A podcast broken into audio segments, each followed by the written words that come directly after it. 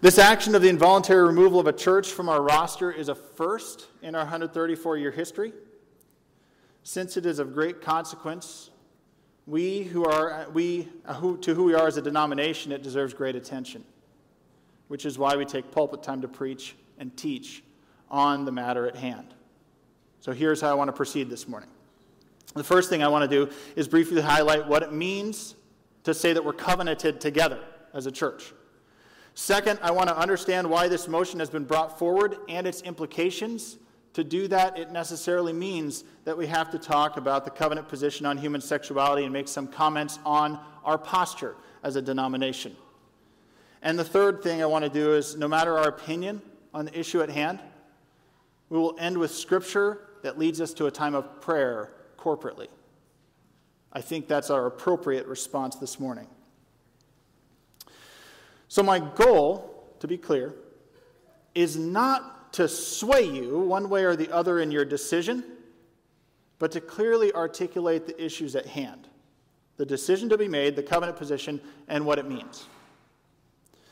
Where I do seek to sway you is on how we behave, not on what we decide. My goal is to inform in this significant moment. So let's begin with our covenant life together. Those who know me at all are going to be unsurprised that I'm going to begin with history right now. I had much more to say than I will uh, this morning. You can ask me later and we'll talk. I can tell you all about covenant history. I'm going to keep this part brief. But the Evangelical Covenant Church formed as a mission society in 1885 from a handful of organized and independent churches. These churches are what we call free as opposed to state churches. The founders of the covenant came from Europe, primarily Sweden. There were a couple Danes mixed in there too. In the old world, they lived under a system where church and state were intertwined. Citizenship and church were paired together. The church received their support from the government, but they also received their marching orders from the government. These immigrants in 1885 desired more. They desired a believer's church that could receive all who believed and would also be evangelistic, that the lost would be found. That you would be a member of the church based on conviction and conversion, not birth. In their desire for more freedom, there became a little too much freedom at times, a lawless sense among old Lutherans in the New World. They began to realize that they were better together, so they organized asking if there was a way they could be free and yet do more together than they could as individual churches. They called their movement a mission society at first, not a denomination, but the heart was harmonious mission together.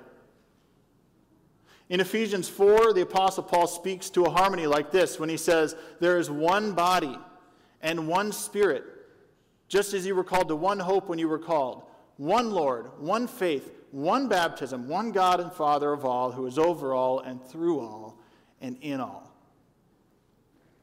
They sought this unity of which St. Paul speaks. In this new movement, they recognized that God had not simply covenanted with individuals to save his creation, but God had asked his church to covenant together in gospel mission.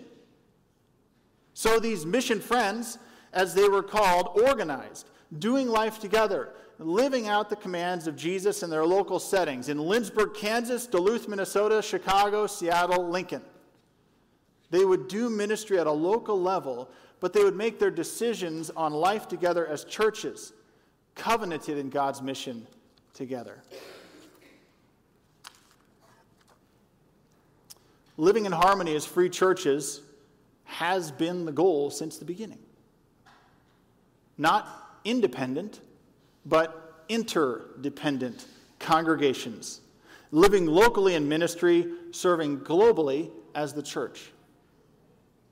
The first sermon preached at the 1885 meeting to form the covenant had as its text Psalm 119:63. I am a companion of all who fear you, to all who follow your precepts. In practice, what this means is that we value right belief as much as right relationship. I want to say that again. In practice, what this means is that we value right belief as much as right relationship. By contrast, you can see some denominations that prioritize one thing over the other. One denomination may sacrifice relationship for belief, being so particular in the questions and creeds as to unnecessarily make their fellowship too small and their skepticism of other true believers too big. Other denominations might value relationship at the expense of orthodoxy. They have seen the image of God in one another, but they've abandoned truth along the way. In the covenant, we're often accused of being one or the other or both. In the current conversation, we're accused of being both, sacrificing orthodoxy and relationship. Welcome to the covenant. Happens all the time, everywhere you go. We're always in the middle, accused of being the extremes. In order to be free churches, covenanted in unity, there must be agreed upon standards. While we hold as a basic faith statement both the Apostles' and the Nicene Creeds, we've also agreed to live by six covenant affirmations. We live with these in an open set of principles. Much like our planet orbits around the sun, so our individual churches orbit around these affirmations. Some may orbit in a more elliptical way, some may be more of a perfect circle, but as long as the gravitational pull towards those affirmations remains strong, we're able to be mission friends. In the case being brought before us regarding First Covenant Minneapolis, the first and the sixth affirmations are being held up together as a rationale for the actions of First Covenant Minneapolis. The first affirmation states we affirm the centrality of the Word of God believing that the Bible, the Old and New Testaments are the Word of God and the only perfect rule for faith, doctrine, and conduct. Ultimately, Scripture is our creed, our standard of belief. And we balance that out with our sixth affirmation, which states that we affirm the reality of freedom in Christ. To quote from our Covenant Affirmations booklet, quote, we offer freedom to one another to differ on issues of belief or practice where the biblical and historical record seems to allow for a variety of interpretations of the will and purposes of God. We in the Covenant Church seek to focus on what unites us as followers of Christ rather than on what divides us. Mission friends, walking as far as we can together in right belief and right relationship. As you can see, though, there may be occasions where these affirmations, our non creedal stance, and our reliance on Scripture alone could cause chaos rather than clarity. When we feel that there is a need to get more specific about what we believe as the covenant, we write resolutions. The first true resolution was written in 1951, entitled The International Situation, War and Peace, related to communism and nuclear war. More recently, we've adopted resolutions on creation care, domestic violence, immigration, abortion, people with disabilities, women in ministry, and criminal justice, to name a few. All resolutions are termed non binding, meaning they represent the center of covenant belief about that issue. There will be those on one side or the other, even extremes, within our fellowship of churches. But being out of line on any one of these will not constitute being out of harmony. The resolution that comes to the forefront in the motion being taken up at Gather 2019 relates to our most searched for resolution with a long history, the 1996 resolution on human sexuality, which declares, quote, God created people male and female and provided for the marriage relationship in which two may become one a publicly declared, legally binding marriage between one man and one woman is the one appropriate place for sexual intercourse. Heterosexual marriage, faithfulness within marriage, abstinence outside of marriage, these constitute the Christian standard. When we fall short, we are invited to repent, receive the forgiveness of God, and amend our lives. Unquote. And here I want to pause and speak not to the position of the covenant, but to the posture that we should have as believers towards all who would identify with the letters LGBT. And I'm going to use simply LGBT going forward. This seems to be the primary acronym used. For those, for clarity's sake, that stands for lesbian, gay, bisexual, transgender. It does not exclude uh, anybody beyond that. These are people, not a position. And our posture matters. Let me begin with my own experience. Um, my first real introduction to the LGBT world of thought came towards the end of my college studies, the fall of 2000.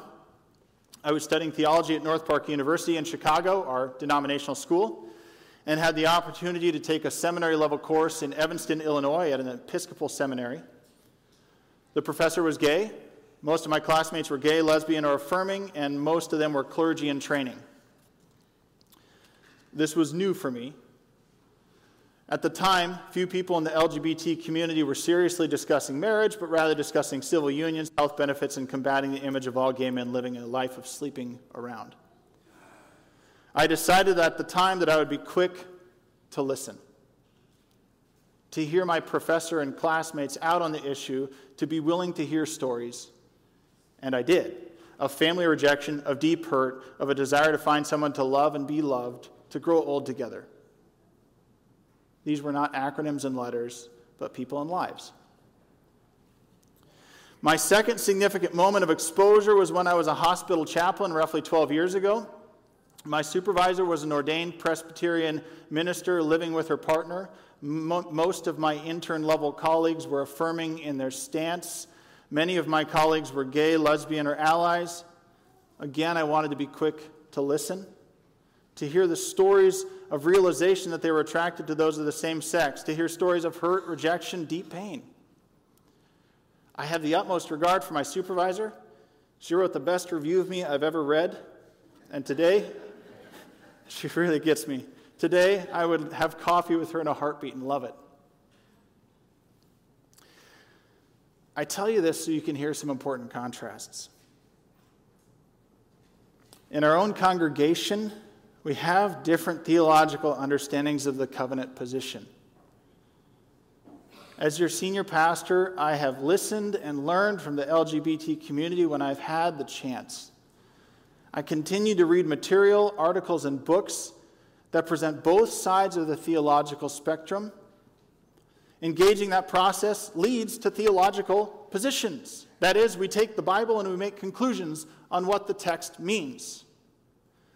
But we must look at our posture as God's people, not just our position. Your theological conclusions matter greatly, they're very important. But your biblical posture matters just as much to God. Ephesians 4:32 admonishes us as God's people to be kind and compassionate to one another. That's our posture beginning in the church and looking outward. And we have to establish this point about compassion. Whether you realize it or not, in the evangelical world, there is a broad and biblical discussion going on right now contending with the relevant biblical passages regarding LGBT concerns. So I say, don't be afraid of the books for and against your own position. Read, contend, discuss. But let's not settle for mediocrity of argument on either side let's not oversimplify. And I've, I've heard it from both extremes. Somebody will come and say, Did you know that there are only six verses in the Bible that speak about homosexuality? And Jesus doesn't talk about it at all. Jesus talks about love, so we just need to love.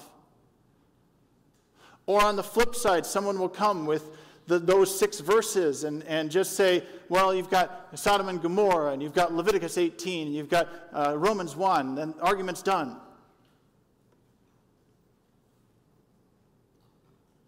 Let's never give thin responses to thick questions. The church may have a position, indeed it does, but we have all too often done a terrible job of living that out. We've too often appeared or even sometimes been mean spirited, not understanding, and uncompassionate. In so many contexts, LGBT people, are, LGBT people are bullied, feel alone, isolated, left to their own emotions, and worse. And we're not being biblical if we simply stand for a position but forget about the people. If we let the image of God in those individuals be mocked without defense from the church, we are not following the words of James 4:17. If anyone then knows the good they ought to do and doesn't do it, it is sin for them. There are many practical things I think we can do within the church world. We can't discuss all of those now. But I can, however, give us a few practical words for compassion. For both sides. If you hold a traditional view, on this issue, per the ECC stance, be less fearful. Let's not be the visible definition of the word homophobic. Also, be quick to listen. It is entirely possible to ask questions that allow you to get to know someone with whom you disagree. Questions like, What was it like when you told your parents you were gay? Or, how did you meet your partner? They may seem uncomfortable to ask, but can be spoken to build a relationship.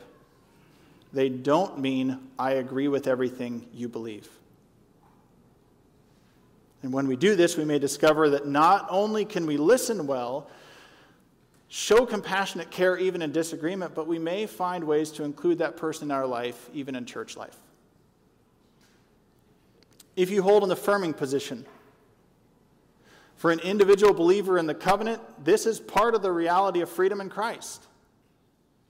I'm glad we can worship together. And we do.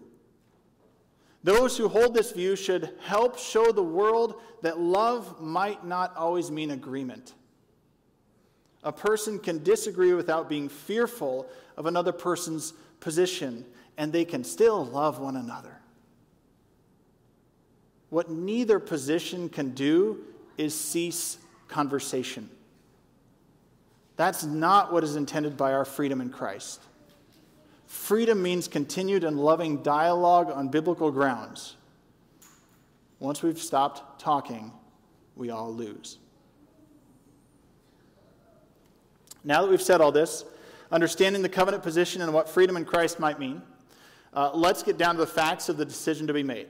So we heard the text of the 1996 resolution on human sexuality, in short, celibacy and singleness, monogamy, and heterosexual marriage. At the 2003 annual meeting, a motion was made to ask the Board of Ordered Ministry to refine what this stance means in practice. At the 2004 annual meeting, they returned and the board came back with their refinements. And the Board of Ordered Ministry presented the following summary. These are from the minutes of that meeting. One, celibacy and singleness and faithfulness in heterosexual marriage is our standard. Two, covenant clergy are not permitted to officiate at same sex unions, blessings, or, mar- or marriages. Three, pastors and congregations are called to accurately represent the evangelical covenant church position. Four, we desire to be marked by mutual trust and graciousness in our common life as we seek to live out these matters in our local settings. Now, after reading the report, uh, Dr. Dave Kirsten, who was leading this at the time, brought the following motion. The Board of Ordered Ministry recommends to the 119th annual meeting that the resolution on human sexuality adopted by the 1996 annual meeting serve the Evangelical Covenant Church as one, the guiding statement on human sexuality and the marriage ethic, and two, the basis for ECC policy, practices, and guidelines on these matters. It is important to, notice, to note again that the 1996 resolution was originally non binding. An amendment was made at the 2004 annual meeting to add a third motion here, which reads, and this was from the floor, to urge clergy and churches to neither seek nor maintain standing within the covenant unless they affirm this position both privately and publicly. The 2004 vote made this resolution what we read, those four rules with the two uh, clarifications, uh, the rule going forward, this extra amendment was voted down, and it would have simply made it our litmus test for faithfulness. If a church overtly or covertly refused to live this out, they would be brought up for involuntary removal from the roster of churches. That's just it. It was voted down 529 to 46. And so you may ask yourself now is First Covenant Church being held to some standard we voted down in 2004? What really is behind all this? The charge against First Covenant Minneapolis, again, is because they remain out of harmony with the covenant after all steps required or allowed by Section 4.4 of the ECC bylaws to bring them back in. I'm going to read the five sort of charges that come with that that get more specific, and then we'll take them one by one. So I'm going to read them, you'll hear them, and then you'll see them each in turn. So the executive board, it continues, uh, determined that First Covenant is out of harmony by contravening the Evangelical Covenant Church in five areas. One, the ECC's standard of marriage by eliminating its heterosexual nature. Two, the ECC's prohibition of clergy officiating and participating at same sex weddings. Three, the Evangelical Covenant Church's requirement that clergy adhere to a personal behavioral standard of celibacy and singleness and faithfulness in heterosexual marriage. Four, the covenant's guidelines and expectation that congregations refrain from hosting same sex weddings and related events. And five, the determination of the Board of Ordered Ministry uh, by locally credentialing a pastor whose ECC credentials were removed for cause. They continue, you will find that First Covenant disputes the findings of the Evangelical Covenant Church Executive Board.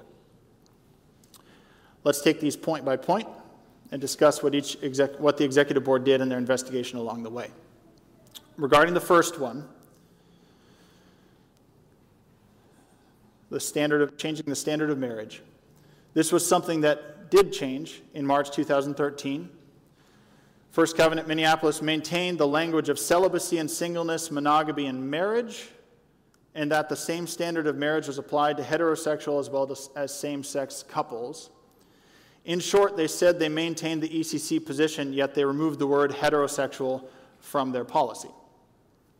On point number two, uh, regarding the prohibition of clergy officiating, First Covenant allowed a locally licensed so a non covenant staff member to perform a same sex wedding off site, so not in uh, First Covenant's facility.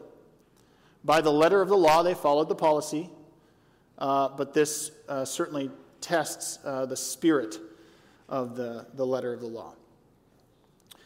Regarding point number three, I'm not aware of a specific incident. However, uh, First Covenant Minneapolis not only created a document in 2013 to allow for a change in their stance on this issue, they also amended their bylaws in November 2018 to clarify their, quote, independence slash self governance, unquote, essentially removing language that allowed them to have a lead pastor ordained in the covenant and supporting their conference and denomination at their discretion. They also removed any language from their bylaws that, should they reach the point of closure, their assets would not go to the local conference or the Evangelical Covenant Church. And while not required, uh, most churches reflect their covenanted nature uh, by allowing their assets to be used by their conference or the ECC should they cease to exist as a worshiping body. This appears to have been a reactionary move on their part to the executive board investigation. Concerning point four, in an email exchange in 2018, it was confirmed that indeed First Covenant had changed their policies to allow for same sex weddings in their facility. Point number five steps away from the specific work of the executive board and brings in separate work from the Board of Ordered Ministry.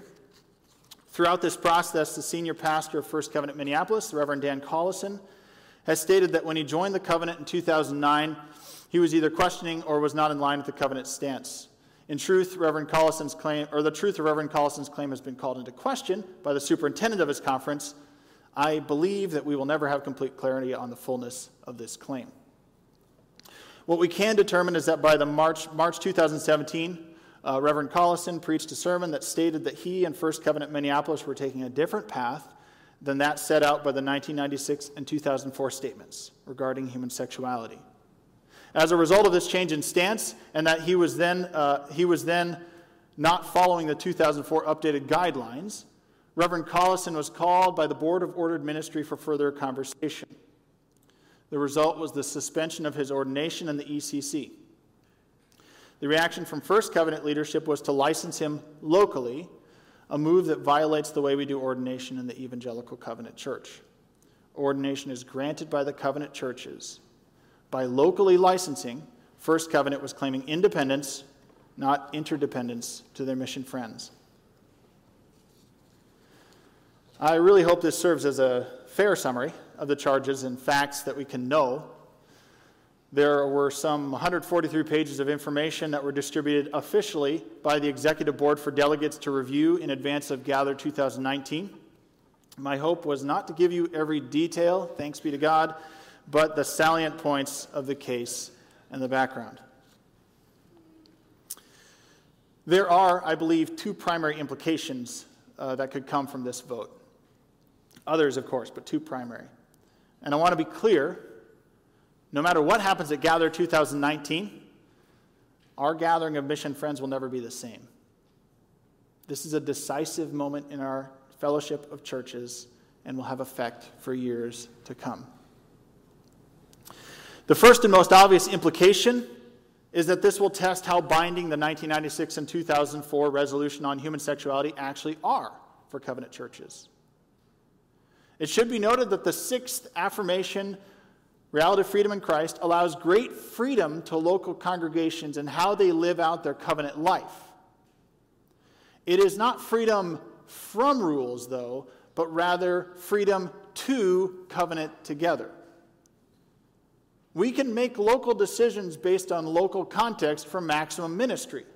What works in Boston may not work in Austin, is what that means. But we're not to disregard the unity, our unity for that freedom. Freedom to, not freedom from. Under this covenant freedom, though, clergy in the evangelical covenant church have far less freedom. Our ordination belongs to the churches, not ourselves or the local congregation.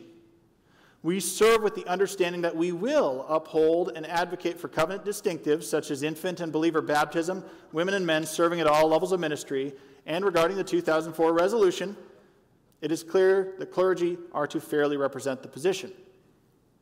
There is room for dissent to a position, but the case before us is a test of how much dissent and the methods and means of dissent.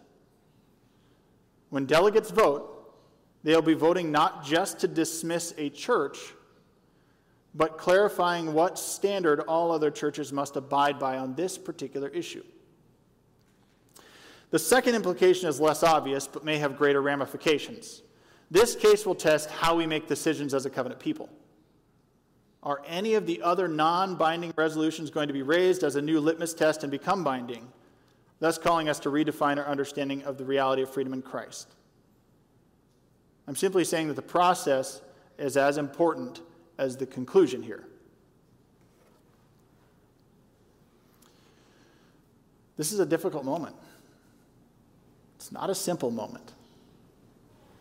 And as I said at the beginning, my goal is not to sway you one way or the other, but to clearly articulate the decision to be made.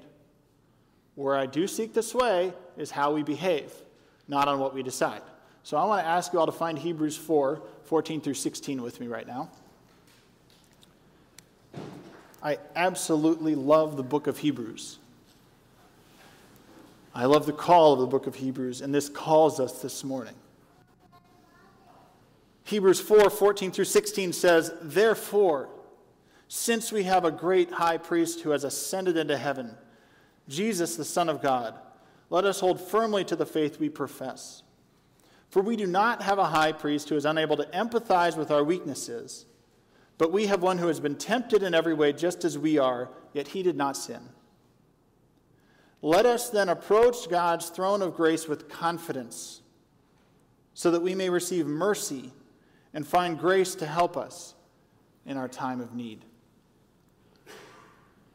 The authority of the church is not you, it's not me, it's not the evangelical covenant church, it's not the Pope or even St. Peter. Jesus Christ is our great high priest. In Jesus, we have a direct line to God the Father. In Jesus, we can see the desire of the Father for you and me.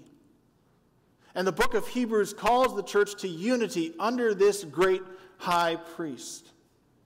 And whether we are in a moment of great awe at God's power and work, or whether we are at a great loss as to what to do next, verse 16 gives us our call. Let us approach God's throne of grace with confidence so that we may receive mercy and find grace to help us in our time of need. That grace and mercy is for all who approach the throne of grace, gay, straight, confused, and overconfident. All we sinners need the authority and power of the great high priest. If we are willing to approach the throne and receive grace and mercy from God, then we'd better be willing to grant that and give out grace and mercy. Jesus Christ is the author and perfecter of our faith. If we claim to have found that grace and mercy, it can only come from Jesus. If we claim Jesus, we are his followers, and we are to become like him by the power of the Holy Spirit. So when John writes about Jesus in John 1:14, we read the word became flesh and made his dwelling among us. We have seen his glory, the glory of the one and only Son who came from the Father full of grace and truth. If Jesus was full of grace and truth, and we have any claim as his followers, then our lives had better be characterized by both these traits grace and truth. In practical terms, Paul tells us how this behavior of grace and truth is to be played out. We return back to Ephesians 4:32 to find out. He says, "Be kind and compassionate to one another, forgiving each other just as in Christ God forgave you." This must characterize our conversation, our attitudes, our actions as God's people. Among the Evangelical Covenant Church clergy, many of us are active on a closed Facebook group that, at its best, allows us to use our collective wisdom for best practices and new ideas in our local congregations. At its worst, it is a burning dumpster fire of anger over the particular issue at hand. And I bring this up because I'm witnessing too much friendly fire among God's elect called to serve. And this friendly fire is not limited to clergy. It's unfortunate and it's unchristlike. It may very well be that in an attitude of grace and truth, we realize that First Covenant Minneapolis and even a few other churches may need to exit the denomination. We were mission friends, and no longer can we hold that fellowship together. It may also be that we can navigate new pathways forward in biblical faithfulness and freedom in Christ together. I really don't know what will happen. And I'm as torn and conflicted over this as anyone. I've laid awake and prayed. I've grieved this moment with all the weightiness it deserves. One thing I do know we will not be serving the interests of God's kingdom if we are not full of grace and truth in either decision. We may be allowed to break fellowship, but we are not allowed to be jerks as we do it. We serve Jesus Christ in his kingdom, not the kingdom of this world. We serve the God of heaven, right? creator and sustainer of all, giver of life, we do not use the tools of the evil one to make decisions for God's church. Grace, truth, forgiveness, kindness, compassion, these are our marks as mission friends covenanted with God and his mission. We bring good news and good news alone as his people. So, what now? What next? we do the most appropriate thing.